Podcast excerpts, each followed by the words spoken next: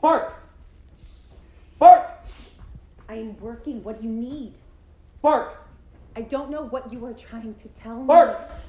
Just be good, and I will play with you when I am done. We'll go to the park. Is that what your family does with you? I'll take you to the park. I'll buy a pack of tennis balls, and we'll go. Welcome to Radical Listening, the Portland podcast where we talk to local artists about their current projects. I'm your host, Phil Johnson. And I'm your co host, Clifton Holtznagel. Today we sat down with Connery MacRae and Tom Mounsey of the Found Dog Ribbon Dance, playing at Coho Theater from February 14th to March 7th, 7 p.m.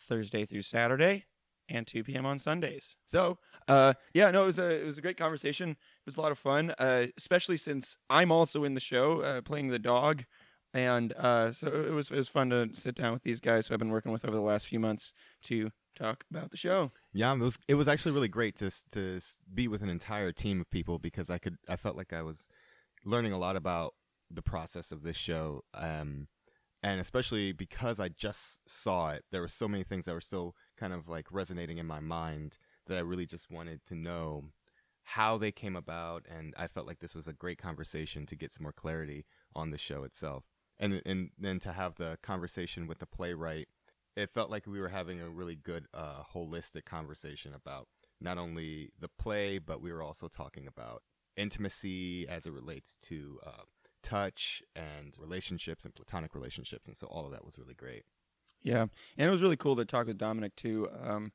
seeing as he, wrote this show and the last show that I was in that Connery also directed, Complex, and to get to like just talk with him a bit because inhabiting his very strange world has been really interesting lately. So um, he shed some light on some things that you know I had questions about, and he he answered them. And sometimes you know playwrights are like, "Oh well, you know I don't know. It's up to you." He which you know is a valid answer. He he he tended to have. He's like, yeah, well, take away what you want, but here, this is what I was thinking about, and it was really cool to hear that. So yeah heads up we did have a small child in the room so you will hear a little bit of murmurs here and there yeah, Connery's daughter was watching Frozen two on her computer, and uh, yeah, but uh, she's adorable as all heck. So I think Yeah. we'll get over it. i have no idea. Yeah, yeah. So now let's go to our interview with Tom Mounsey and Connery MacRae from the Found Dog Ribbon Dance. Welcome to Radical Listening Podcast. Today on the podcast we have the Found Dog Ribbon Dance by Dominic Finocchiaro at Coho Theater, running from February 14th to March 7th. Um, and we have with us today the director, Connery MacRae, and one of the stars of the show, Tom Mounsey. How are you, Tom? I'm doing just fine, thanks, Oh, Clifton. wonderful. And how are you, Connery? Uh, I'm doing good, thanks. That's great. we also have another star of the show here Oh, with us today Where? Oh, oh his name is oh, I Clifton Holtznagel. Oh, oh, oh, oh, that's right. I, yeah, I'm in the show too. So it's um, good to have you with us yeah, it's it's good to have me with us too. So, um, great show, guys. I just saw it yesterday, so I have lots to say, but I'm curious. Um, what was this process like for you guys? It was long. It was long. Um, I mean, I th- I think about it, and you know, I started the work on the proposal for this a year ago, last November, Mm-hmm. um, and had been sitting with this play for even longer than that. Um, luckily, you know, most of the pieces came together during the proposal process. So, like Tom came aboard, um, Beth, who plays Norma, uh, came aboard. A lot of our uh, design team as well, um, and so there weren't a lot of hiccups in there. So I felt fairly stable. Um, but it's also a play. You know, I tend to gravitate as a director more towards the absurd and the strange, more towards things like complex um, that allow me, uh, you know, if things aren't working quite quite right, I can just be like, let's get weirder. Um, whereas with this show, it was more of a, if things aren't working quite right, we have to sit down and talk about emotions. Um, I was like, oh, that makes me really uncomfortable. um, so, uh, you know, during the rehearsal process, um, it was it was certainly a much more it was much quieter, much more down to earth. So yeah, but um, you know, once we got into the space and like going through tech and um, it actually went incredibly smoothly, um, which was which was wonderful because the last process for Complex was just like Yeah. uh, every everything everything breaking at all times. um, so it was it was wonderful and and beautiful once we once we got into the space and sort of put all the elements together. And I feel like our technical the the design team really sort of allowed us to to understand more fully all of the work we had been doing. That's very true. I would agree. It really made a lot of sense getting into here and seeing the world that was built technically from the set to the lighting and all that. It was just in, and the sound living in that world. It was it really changed the show a lot. Um, you mentioned Complex, which is another show that Dominic, the playwright, wrote that you directed back in the fall. So how did it come about that you got to do two of these shows at the same time? Um, sure. So I I was looking for. Uh, I took a break from theater when my daughter Vivian was born for about two years, um, and had been looking at coho um, as sort of an opportunity to get back into theater and producing and directing. Um, and so the year before this, so that would have been 2017, 2017, I think. I I reached out to Dominic to see if he would let me pitch Complex to Coho. Um, and we had a lot of conversations about the project and sort of how, um, you know, his ideas about it and my ideas about it and how we could sort of put it together. Um, and we got to the second round of the Coho interviews that year, and they decided not to go with it. Um, and so I was like, okay, that's fine. I'll get another year. I'll work on some other things. And then when it came around, it came time to do the proposals. The next year, Dominic reached out to me and said, you know, I had a really great time working with you on the first proposal. Here are some more of my plays. Are you interested in any of these?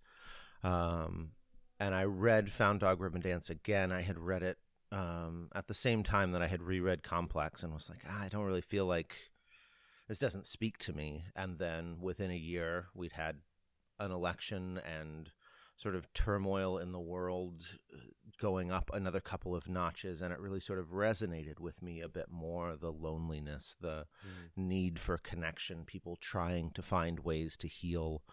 Um, and i said yeah like let's let's do this. Um, and so i pitched it to coho. Um, this time they said yes let's do it. And then within no it may have been a couple of days before the second pitch dominic said hey just so you know Vertigo's looking at Complex. And I was like, "Oh, okay." um, he said, "I'm gonna, I'm gonna tell them they should get in touch with you." And I was like, oh, "Okay, I don't know how that's gonna work out, but." um, and I thought, and then originally when when they had reached out to him, they were interested in doing it during the Fertile Ground slot, and I was like, "There's no way, there's no way I can do that." Right. um, so I'll just let that one go. I'll focus on Found Dog. Um, and then about a month later, he said they're actually looking at it for the first slot. And they got in contact with me, and I sat down for an interview. And um, I think it was at the beginning of July, I found out that I would be directing two Dominic Finocchiaro shows in one Portland season. Um, and yeah, so it was it was just complete sort of coincidence that it all worked out that way. Tom, how did you get involved uh, in the process? Well, um, so I'm also a member of Theater Vertigo, just to Yeah. get that out there for everybody. Hmm. So um, we had been looking at Complex a couple of years ago, but sort of couldn't get things together to make it happen then. And then when Connery proposed Complex to Coho, he asked me to come on board, and I was very excited. Um, and then, you know, sad that it didn't work out. Right. I really wanted him to be Jeffrey. You know, Uh, shaved head and Jeffrey. everything. Yeah, just full bald. Like, get rid of those eyebrows. Yeah. which um, and then uh, Connery reached out to me when he was doing the proposal for this show for Found Dog Ribbon Dance, and I read it, and I it was the first time for me, but I I'm maybe a little more sappy than Connery is, so I immediately fell in love with this sort of sweet but also sad story, and uh, Hmm. yeah, I just said yes. I really liked the conversation that we had at the talk back yesterday about um, this being a durational piece. Mhm. And Dominic mentioned that he hadn't thought about it that way, but it definitely you know, when I was watching, felt like there were moments that felt like we were we were meant to sit in and be with them, and I wondered if that came from you.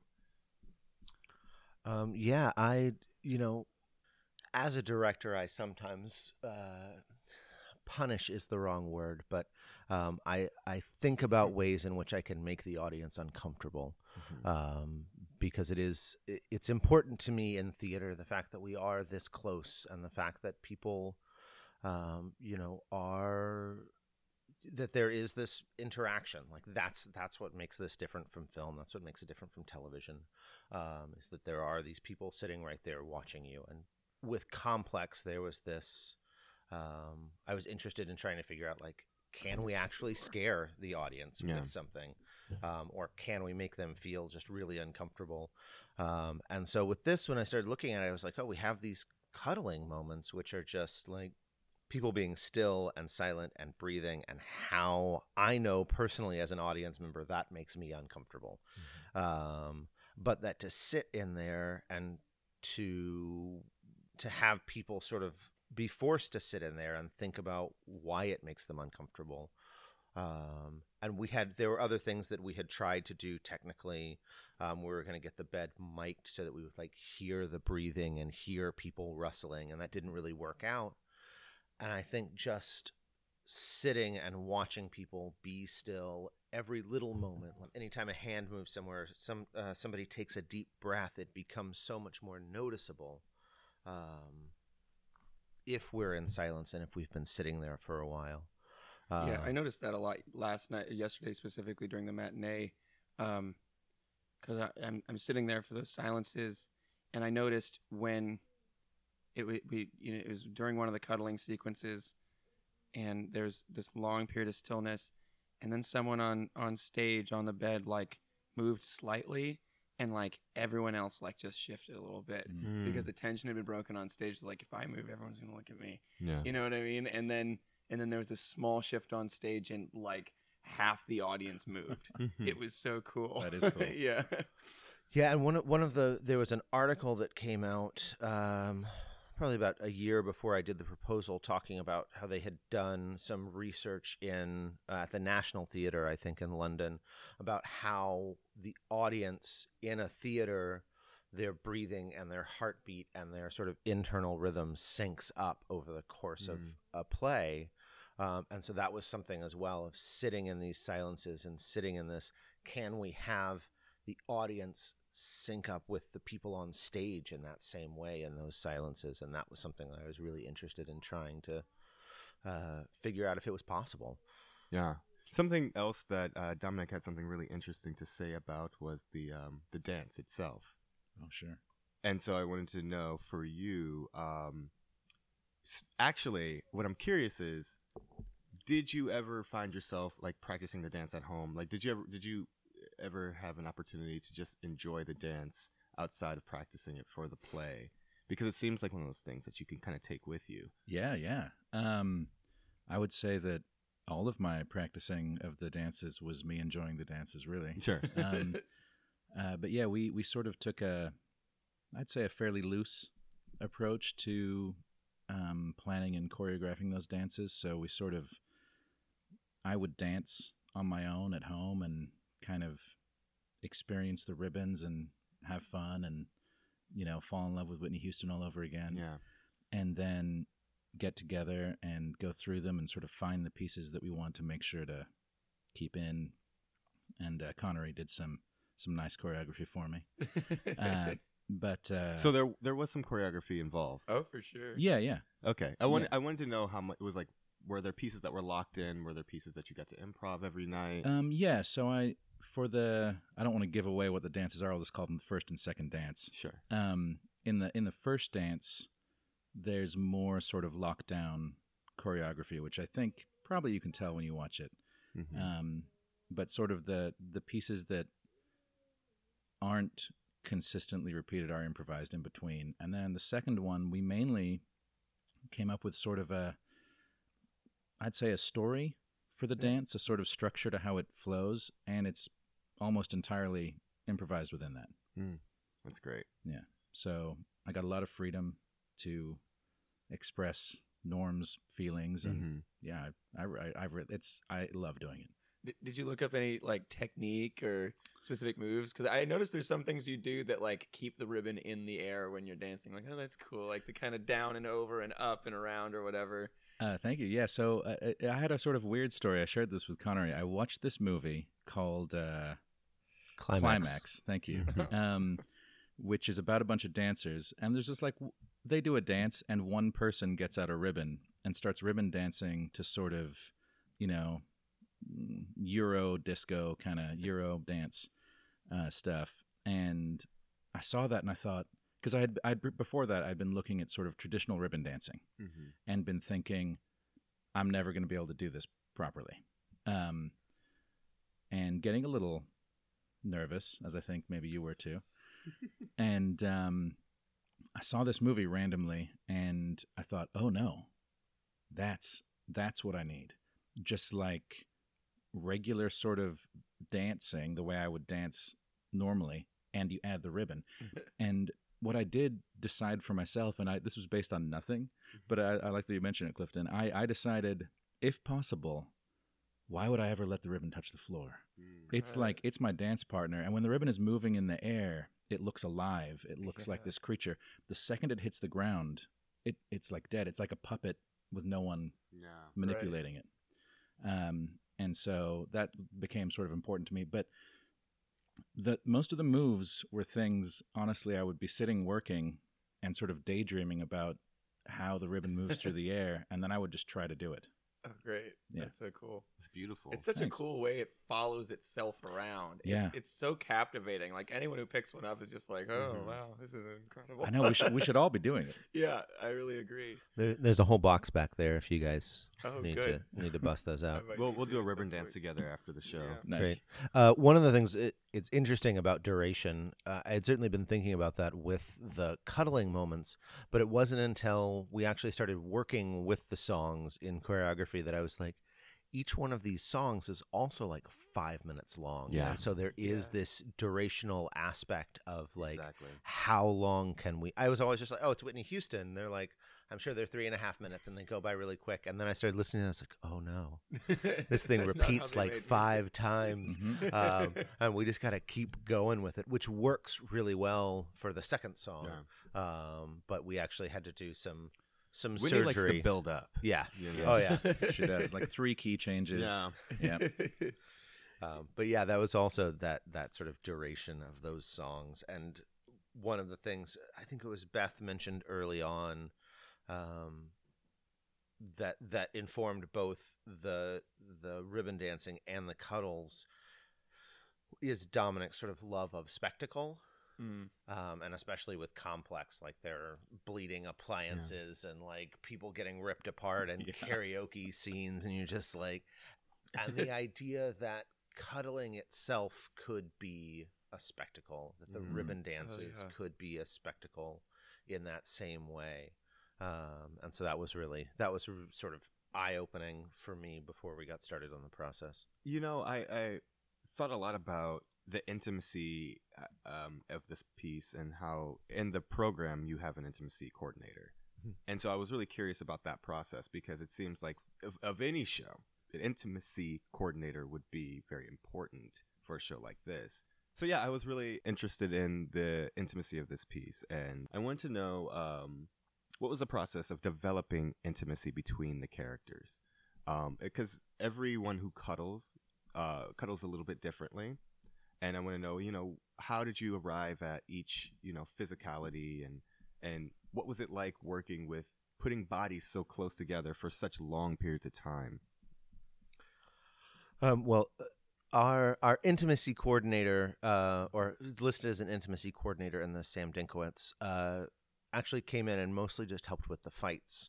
Um, and I had a long conversation with Beth early on in the process about whether or not we wanted to bring in someone to help with um, the cuddling itself Mhm. um, and to be present for that.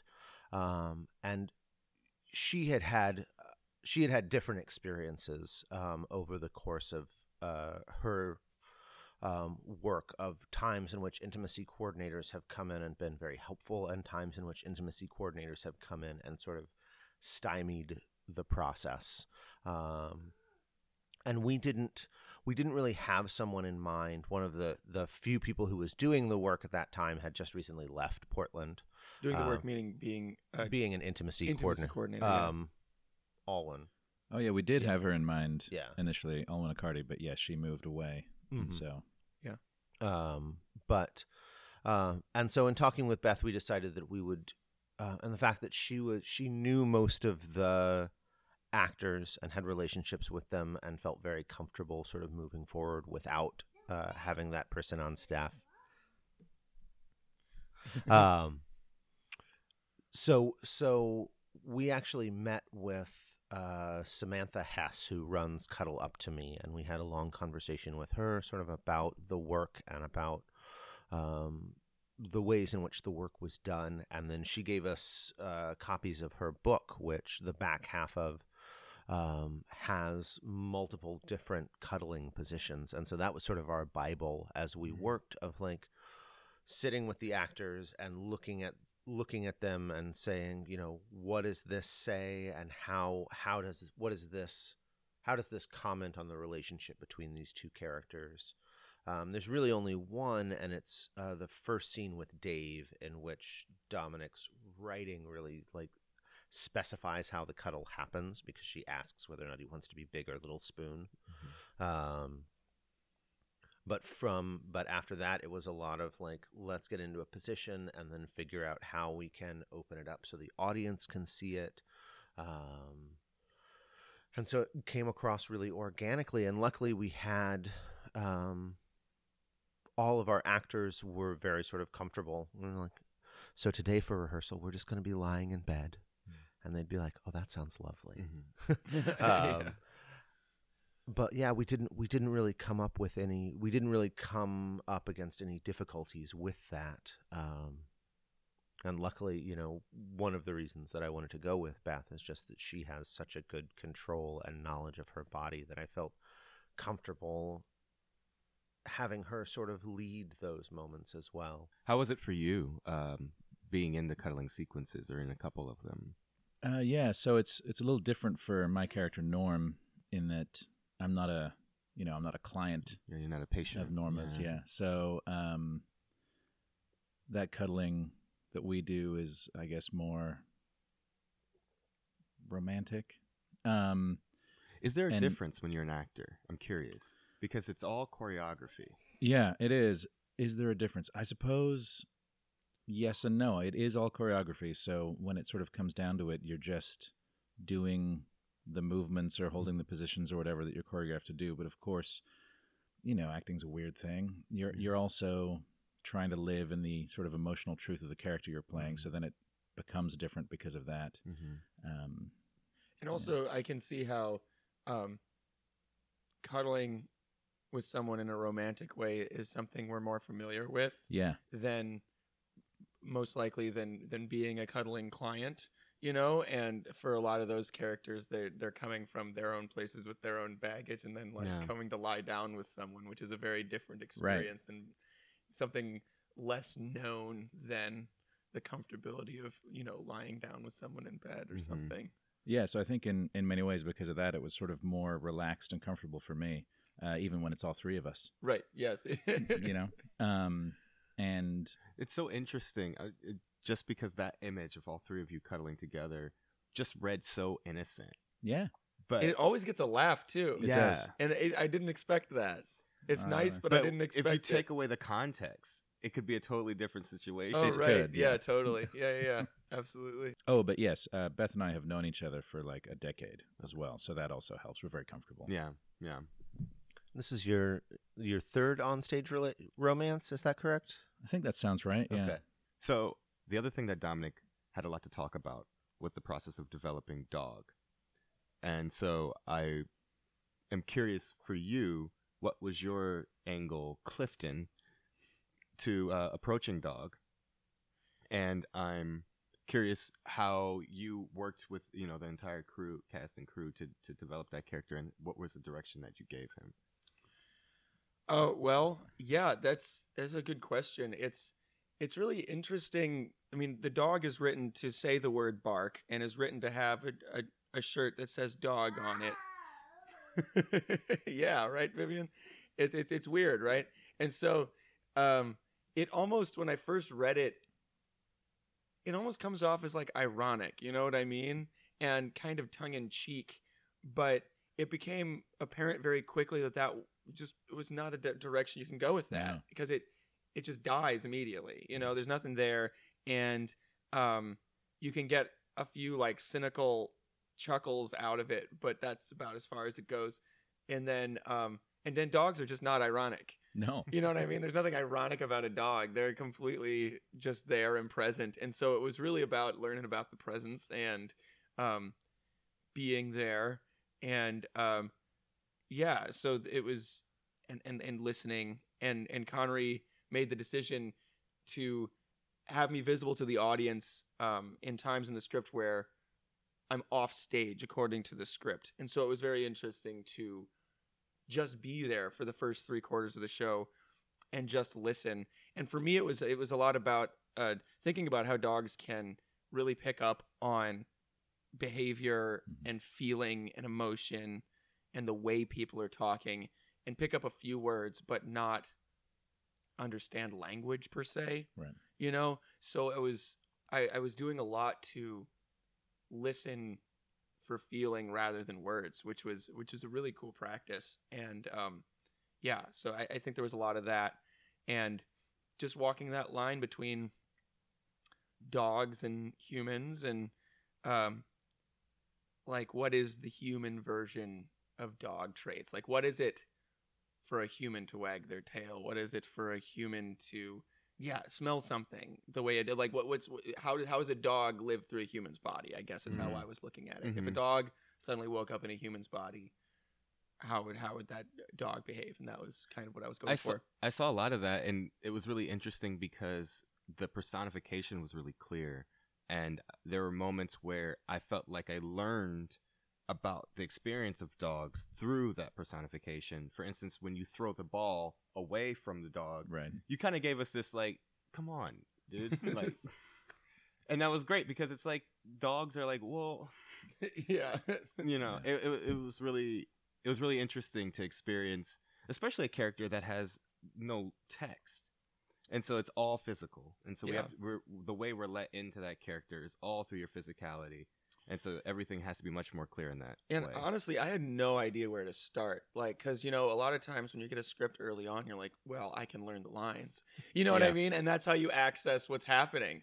And i just i haven't played a role like this before so I, I i just couldn't even imagine where to begin. You know i read through it several times and was like well we'll start the show when we start and then i'll be there. And then it was like oh Mhm. man i am in over my head. I was just like had to really start but it was really about being there and i don't know how much i mean knowing what i know now if another character came up like this again maybe i'd have some idea where to start but like you know um, it really was about the Yeah. process and being there and interacting with the people and um, doing a little research on what dogs want um, Mhm. because that was one of the things was like it you know a couple weeks in I'm like well what's the motivation what's the what's the motivation here like with anyone and dogs motivations are fairly simple and so that was both a gift and a curse in in the same sense you know of like Yeah.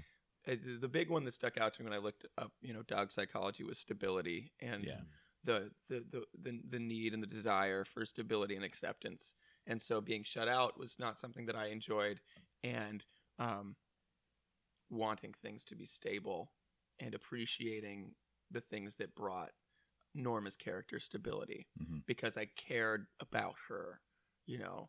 And so things that are good for her are things that I enjoy Hmm. you know and so um and, and i realized through that that the dog when when things get quiet during the cuddling it gets very it's like enjoyable Yeah. you yeah. know Yeah. And so correct me if I'm wrong, but you two sort of developed some routines, I'll call them, in the show that makes sense for me when I've seen it, at least oh between a sure person and a dog. There's like consistency to how you go about going out to the park Mm, or right yeah being put away for a cuddle session. It's always sort of the same, and I that really yes that's true and it was i think it was born a lot out of you know technical needs to a Mhm. certain extent of keeping things moving but it is also like how dogs work she has a very specific like snap clap thing to get me to come Yeah. out and and that works really well technically, but it's also like that you do repeated things for dogs. They Right. like stability. That's so, right. Yeah. it also really like shines a light on just like I don't know, for instance, be, because you're a human being, every moment that you're put away is it's very is even stronger because it's like if you were to put a human being away this way, that Yeah. would be very strange. Yeah. yeah. Yeah. Yeah. Okay, child, please go into your closet Yeah. now. Wait, yeah, exactly. go. yeah. Yeah. And I've always found that interesting about people's relationships with dogs because I didn't grow up with dogs. I'm allergic to dogs. And that was something interesting about playing this character is I, Yeah. I don't have a lot of experience with dogs. I got bit by a dog when I was a little kid, and that made me scared of dogs for a very long time. And um, so it was interesting approaching playing a dog. And um, I was lucky enough this summer. Uh, my, the, the boss at the place I work got gotten a puppy like the same day I got hired, and the puppy was just there all the time. So I got to watch a dog kind of grow up and got to play with that dog a lot, which was really cool. But um, yeah, that was that was just one of those interesting. But yeah, the way people put their dogs away and people who like you know are very love their dogs and Mhm. like are you know people who are like dog people still like have a very like strict hierarchy with their pets a lot of the time you know what i mean Yeah. um and there's a lot of like okay it does what i tell it to do and it goes away or Mm. it shuts the fuck up or whatever when I say. And it's and that's really interesting to me. Um, and something that's always been a little surprising sometimes when I see people with their dogs. Um, but yeah, Yeah, I And think it's all- Dominic had something really interesting to say about that as well. Yeah, uh, one and this was another part of the play that really sort of came together when we started putting the whole thing together and working through transitions of like I had made the decision of like ha- of having Clifton on stage and having Norma on stage for the entire play. And so then there was, you know, these moments of like, where does he go? Where does it make sense for him to stay with her? Where does it Mhm. make sense for him to go with her? Um, we had a couple a couple of times early on where like he was gonna come to the coffee shop with her and like just sit outside and um, and sort of figuring that out. And once we sort of figured out where he was going to live and how he was going, how the two of them were going to interact in the space and sort of the logic of that, I feel like that relationship came together much stronger. Because before, like, we're working through scenes and we're like, oh, well, like, we know Clifton's in this scene, but he doesn't have any lines, so don't worry about coming to rehearsal. Um, Oops. yeah. Yeah, and then we're like, oh, oh crap. Okay, like there's yeah. I mean, there there was so much more Right. for that, but but the way the script is written, you can just sometimes forget about it. Um, Mm. but at the same time, I could also see like if you had been there every day, I would have just been like, let's work you into all of these things, Right. and it may have been it may have been too much. sure, yeah, And so I feel like we struck a really good balance of how much dog is in there and how much he interacts. yeah.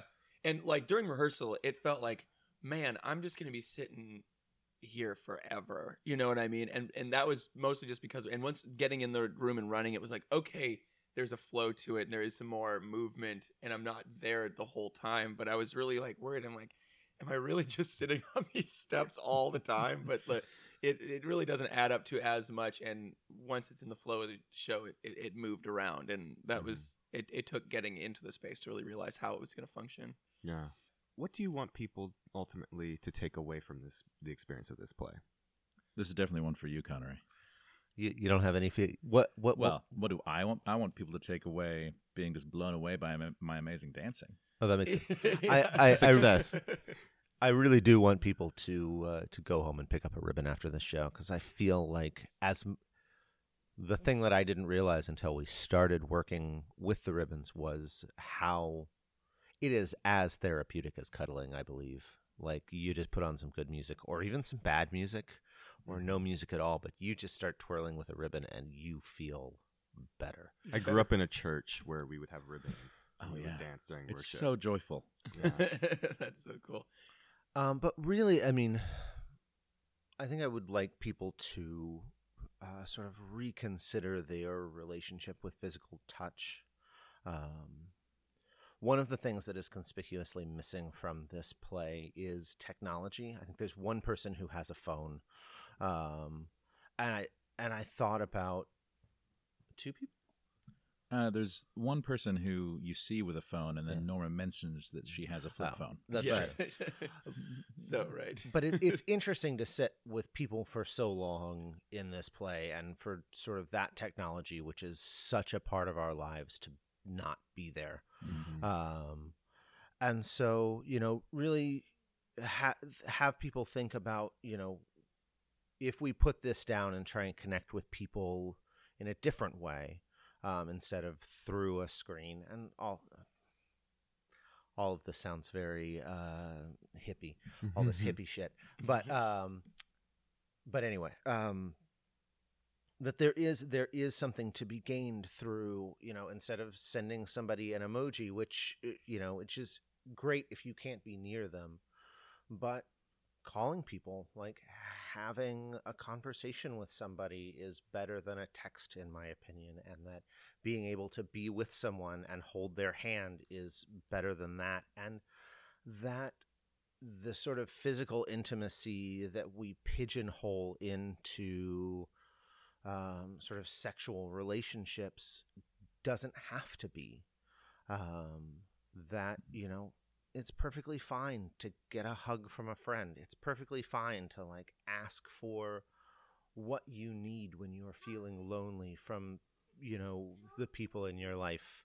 Um, and that's, I think that's the big thing. It's like not being afraid when you're feeling alone or when you're um, struggling to ask the people around you for something that could help you. Um, yeah. Yeah. And I, I think that interestingly, the dog really fits into that because in this play, but also in real life, people have pets. They have dogs, they have cats, whatever, and they cuddle with them, they pet them, right?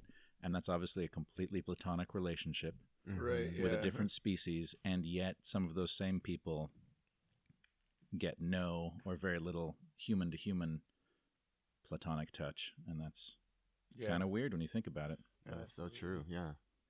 yeah, this, this play definitely has had me thinking more about just how nice it is to lie with someone and Hmm. or hug someone Yeah.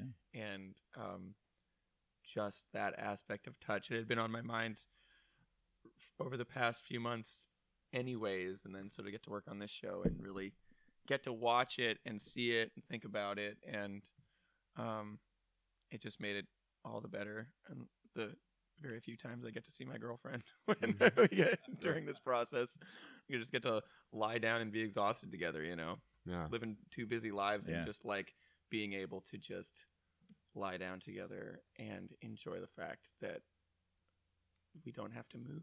That's Right. right. You know, And I, I like what you said ab- about essentially platonic touch because it's you know we don't it's not normalized in our society at all and so it's almost like we're adverse you know if somebody if i'm going to touch you it's almost like Mhm. oh why are you touching me? Yeah, and it's it's such a weird space to be in because we're living in a time like you say where it's like touch is more important than ever. Mm. and it's also the time where we're more adverse to touch than Yeah. ever. Yeah, and um, it's just and we kind of you know pigeonhole ourselves into being um, stuck in and keeping touch in romantic relationships. Um, but yeah, so I, I, I, I appreciate this play for displaying um, you know such a wonderful representation of how touch can transcend relationships. It can transcend Yeah. um, you know, romance, and Yeah. it's very clear about that. And then the idea of the dog that's per- that's right on because it's the a dog gets all. Uh, I'm so jealous of pets. Yeah, right? because pets get to like their whole life is just being touched and you know and um and cuddled and Mhm. all of that and so you know humans you know we deserve that as well yeah. do. We do, and I think, and, and this does, you know, the fact that she is a professional cuddler. You know, I think normalizing the idea that the need for touch is something that's okay to provide for people, you know, under contract. You know, Right. like it's something that people really do need, and it's some things. It's something that some people are really comfortable providing. Mhm. You know, there are people who really are comfortable, um, you know, sharing their bodies in whatever in whatever way with other people, Mhm. and um, and are, are are willing to do it for compensation. And there's nothing wrong with, um, you know, receiving compensation or giving compensation for work of that sort. So absolutely, it was good to see that. Yeah, great. Let's take a break. Radical Listening is brought to you by Coho Productions. Come now to see Found Dog Ribbon Dance on stage or their final show of their 24th season, B, running April 24th to May 16th. You can find Coho Productions at 2257 Northwest Raleigh Street in Portland, and you can email us at coho at cohoproductions.org. And we're back. It's time for everyone's favorite part of the show headlines. Headlines. Headlines. So the idea here is we're going to read some headlines to you guys, and um, you can just give us your hot take. Okay. Okay. Only the hottest of takes. Um, all right, so this is a story that I've heard uh, bandied about over the last week. So, headline being um, American Airlines threatened to arrest me, says woman whose seat was continuously punched by man sitting behind her. So, was that- you were going to say that? yeah, you know, it's a good one. Okay, so basically, Let's get into it. let's get into it. Um, oh my God, her name's actually Wendy Williams, too. That's hilarious. It's not the Wendy Williams. Not the Wendy Williams, but Okay. her name is Wendy Williams. It is a Wendy. Anyway, so Williams. this woman, she um reclined her seat as you do, As you do. on a plane, and the man behind her became upset and was punching the back of her seat right? because uh, apparently he was in the last row where he couldn't he can't recline get his back. seat, Mhm.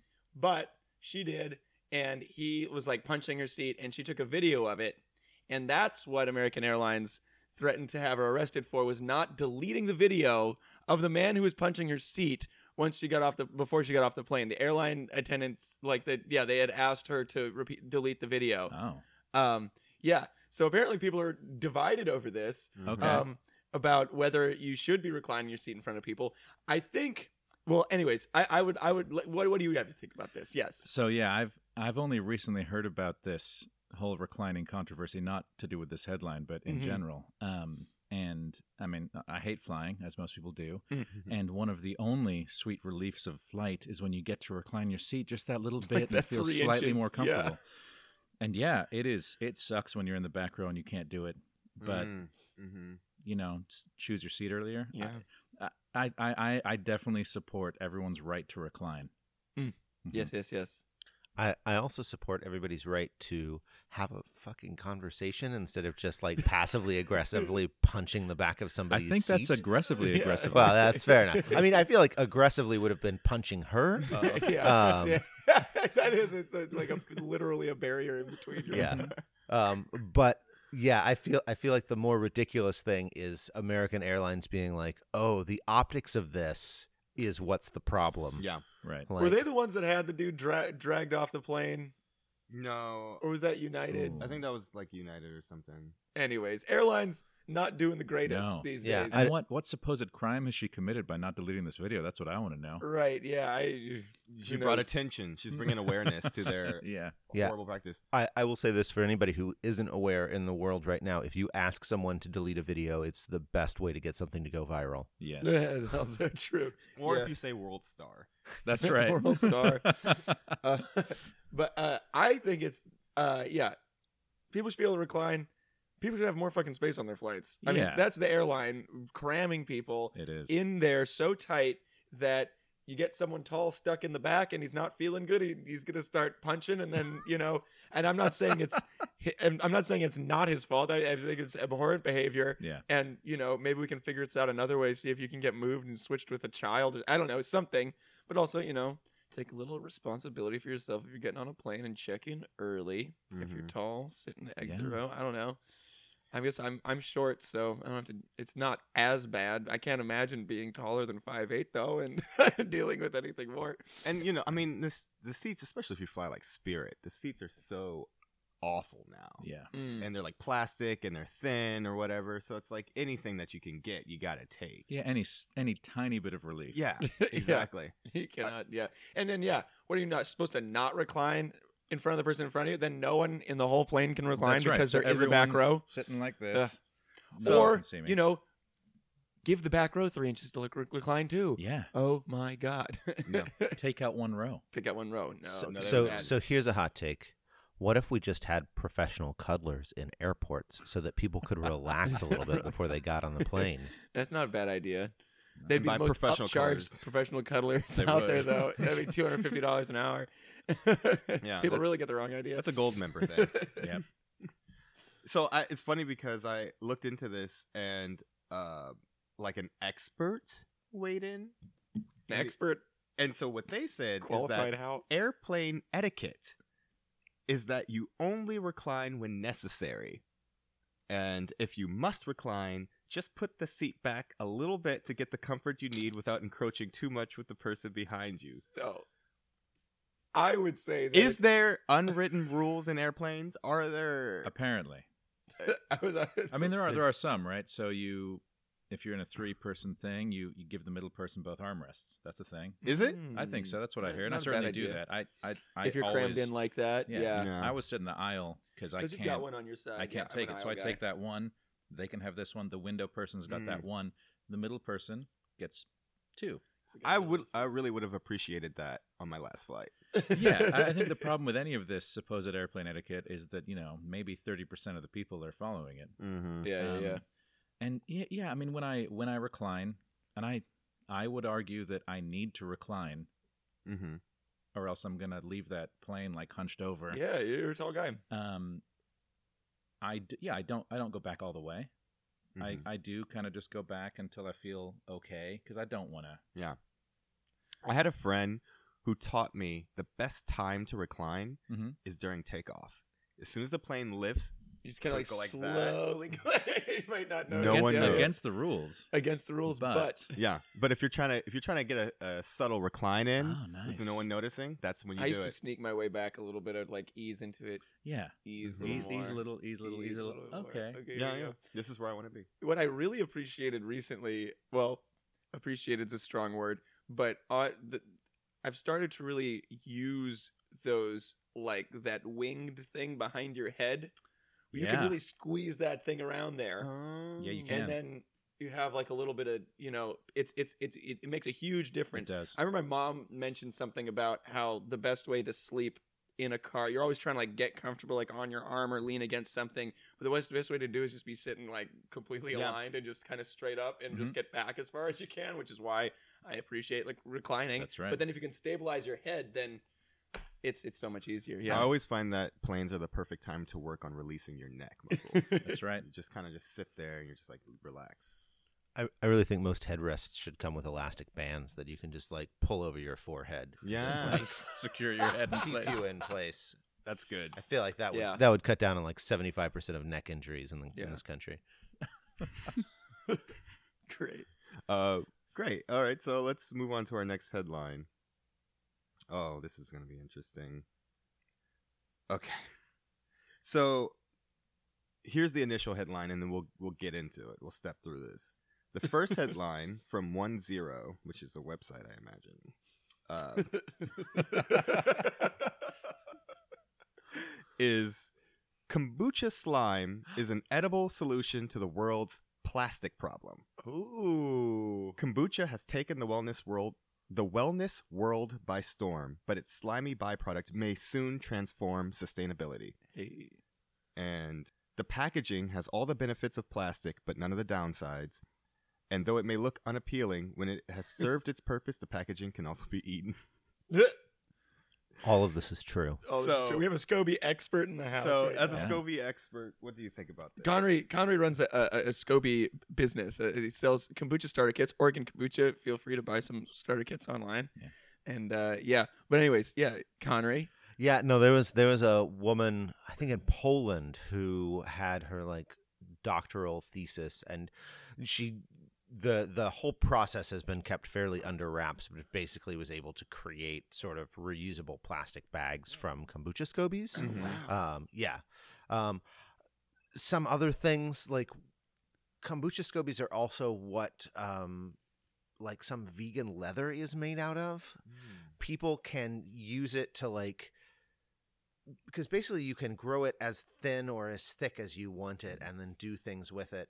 Um, I found out the first time I was doing research is that uh, there are people who have started making clothing out of it. And the interesting thing is that as it dries, it fuses together to make stitchless seams. Wow. Oh, Um, cool. So it's like you can just sort of like, but then the question is like, what happens when it rains? That's what I was about to ask yeah, you. Yeah. terrifying. What do you, yeah, just like, what do we know about this? Because I th- I feel like yeah, s- s- scobies are very very strong and um and fibrous, and they can dry out, but like they're that I think that's the the problem we have to fix if we're trying to make plastic is what you can't rehydrate it. Like how do you like cure it so it's like okay we've hardened it out it's not gonna grow Yeah. anymore.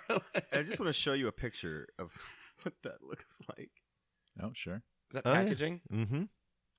Oh oh wow. So So if you want to take a plastic bag home that looks like that, yeah you know, It's yeah, yeah. Well, you know, I think it, it, if, if if we can get over how something looks, that's Yeah. fine. If it's if it smells like a SCOBY and gets all slimy and it gets wet, you're gonna have a lot of problems selling it to people. But um, yeah, um, But yeah, a, a lot of people have talked about it um, as like being able to replace like fruit packaging and things like that. that's Uh, what it looked like stuff. too. It was kind of like it almost the the picture you showed us almost looked like those reusable um like beeswax covered things Yeah. that you would like twist things up in. That's like a plastic wrap alternative, reusable. Um, I could see it working that way as long as again the smell and um, Yeah. Stickiness. But yeah, people have been making uh, sort of kombucha gummies or kombucha Mhm. chews, like probiotic. A Mhm. lot of times, if you see things that are like probiotic gummy bears and things like that, they'll oftentimes have some aspect of of Yeah. that in there. I was um, working at a kombucha company where they were making those, and I I- I'll have to tell you though, if you want to make those things edible, you have to put a lot of flavoring and sugar in them to make them palatable Oh, yeah. at all. So edible is questionable, Yeah. you know, relative. I mean, at some point, we're going to be getting into, uh, you know, as as things progress in this world of like what what can we eat to survive versus what would we like to eat. yeah. yeah. Um, Bugs so- are going to be uh, back on the menu, Mhm. boys. um, but but the few people that I know in theatrical experiences who have had the pleasure of biting into kombucha SCOBY have regretted it. No. I Yeah. can say Yeah. that much. Was Yeah. that complex? Yeah, that was complex. the complex. Gus and Complex were all scobies, and everyone thought it was meat, even close up. I thought it was really meat. cool. It was so right? cool. yeah. Yeah. Um, just so you know, uh, in in 2020 we'll be launching a vegan viscera, where I'll be uh, any any uh, stage meat products you're looking for. Uh, I'll be able to create those out of SCOBY for you. And you can come see that now in Found Dog Ribbon Dance. The Mhm. piece of fish on stage, you would never know it, but that's No. a Scoby too. Mhm. Mm. Is that why you guys don't eat it? Well, and my character doesn't like fish. Oh, Yeah. true. It's That's a good excuse. Great. Uh, let's do some plugs. Okay. Is there anything you want to plug? Um, I'd definitely like to plug Cuddle Up to Me, um, which is uh, sort of the the leader in the Northwest of uh, professional cuddling. Uh, Samantha Hess, uh, who runs it, who was our cuddling consultant, who started that business eight years ago, I think. Mhm. Um, currently has a, a storefront uh, on Gleason in uh, in North Portland, Yeah. currently has a storefront on Northeast Gleason. There we go. Um, but she's absolutely wonderful, and she has uh, sort of created the standard of uh, both teaching professional cuddling and um, what's the word I'm looking for? Certif- the certification process for professional cuddlers. Okay. Um, and she also wrote the book on it, which we have uh, in the lobby if you come see the show. Uh, it's available by donation. Uh, Samantha Hess's book, Touch, The Power of Human Connection, um, talks about uh, you know why cuddling why why cuddling works and why it is uh, helpful. Hopefully, will uh, I don't know solve all the world's problems, but definitely uh, you know can help you feel a little bit more relaxed and connected uh, to the world. Um, yeah, you can find more information about the book, um, her life, uh, at cuddleuptome.com. I would uh, be yelled at if I didn't mention Theater Vertigo's upcoming production of Everything You Touch by Sheila Callaghan. Uh, th- Yeah, that opens uh, February 28th and is a, I think it's a cool somewhat disturbing play dealing with the world of fashion and mm, body image issues and all kinds of good stuff. So check that out if you can. I definitely want to do a shout out. We talked a little bit about them. Oregon Kombucha, which is uh, um, for all of your uh, kombucha uh, home brewing needs. Um, OregonKombucha.com. Um, uh, grown in the Northwest, packaged by hand by me and uh, my partner Summer Abbott, and sometimes uh, in the past, sometimes by Clifton Yeah, that's right. I've definitely done Family some business. Yeah. You got me into the sco- You got me into the kombucha business. the first of three kombucha jobs. Couldn't believe it. um, but yeah, it's it's uh you know one if you're if you're interested in kombucha, what I can say is that you know if you start brewing it at home, you have so many more options of um, how it can taste and um, the different ways uh, it can do, and make sure that you know exactly what's going into it. A lot of uh, kombucha that is uh, in bottles, especially as it's becoming bigger, um, you know, it's there's less kombucha in it and more Vinegar Filler. and fruit juice. yeah. Mhm. Um, and you know, I think a lot of people try and uh, a lot of people believe that kombucha should be a soda alternative, and so a lot of the kombucha out there is brewed to be more like soda, when in fact it's Hmm. something completely different. And when you homebrew it, you can really experience the true kombucha. Yeah. And I just want to say I I've been a customer of theirs and I can report their starter kit is excellent and you can brew some delicious stuff. Oh, that's good to know. Yeah. I think we should also plug the Found Dog Ribbon Dance, um, which is running from February 14th to March 7th, right here at the Coho Space in Northwest Portland. Um, definitely come see it. I really enjoyed it, and these guys have been great. Uh, sitting down and talking with them and meeting them and seeing their work yesterday. Definitely come see this show. I would like to also plug Pipeline at Portland Playhouse um, which is my show, which opens this weekend, February 19th, and runs to March 15th. Again, that's at the Portland Playhouse. Uh, definitely come see that. That will be Confrontation Theater's last show. So, Yeah. you know, big celebration there. Um, and that's it. and look forward to hearing them uh, next on the podcast, which will be great. Yeah. Um, I also wanted to plug uh, the Clowns Without Borders uh, fundraiser show at the Alberta Rose Theater. Clowns Without Borders is a great organization that takes clowning to um, areas that have been stricken by disaster or poverty. And I have several friends who have gone uh, and traveled with Clowns Without Borders to take some beautiful shows around. And they're doing a benefit show here um, at the Alberta Rose Theater on Saturday, February 22nd, uh, a 2 p.m. family show um, and an 8 p.m. show. Uh, should be all ages for both of them, but slightly different acts for the evening show at the Alberta Rose Theater, 2 p.m. and 8 p.m. on Saturday, February 22nd. Um, yeah, I'll probably be at the 2 p.m. one seeing some friends perform, so that'll be cool. Um, yeah, otherwise, come see this show. Yeah, keep your eyes open for Coho Productions' 25th anniversary season announcement coming soon. Um, there's going to be one more play in their season, B, running from April 24th to May 16th. Um, but yes, next season will be the 25th uh, season at Coho, and we should be hearing what plays we'll be seeing very soon. But thanks again, you guys, for coming and doing this with Yeah. us. Oh, thank you. Thanks for having us. All right. Absolutely. Have a good one. Yeah, thank you. Bye. Thank you for listening to this episode of Radical Listening. If you have questions or would like to reach out, feel free to reach out to our email, which is radicallisteningpodcast at gmail.com, or visit the Coho Theater website for more information. And thanks for listening.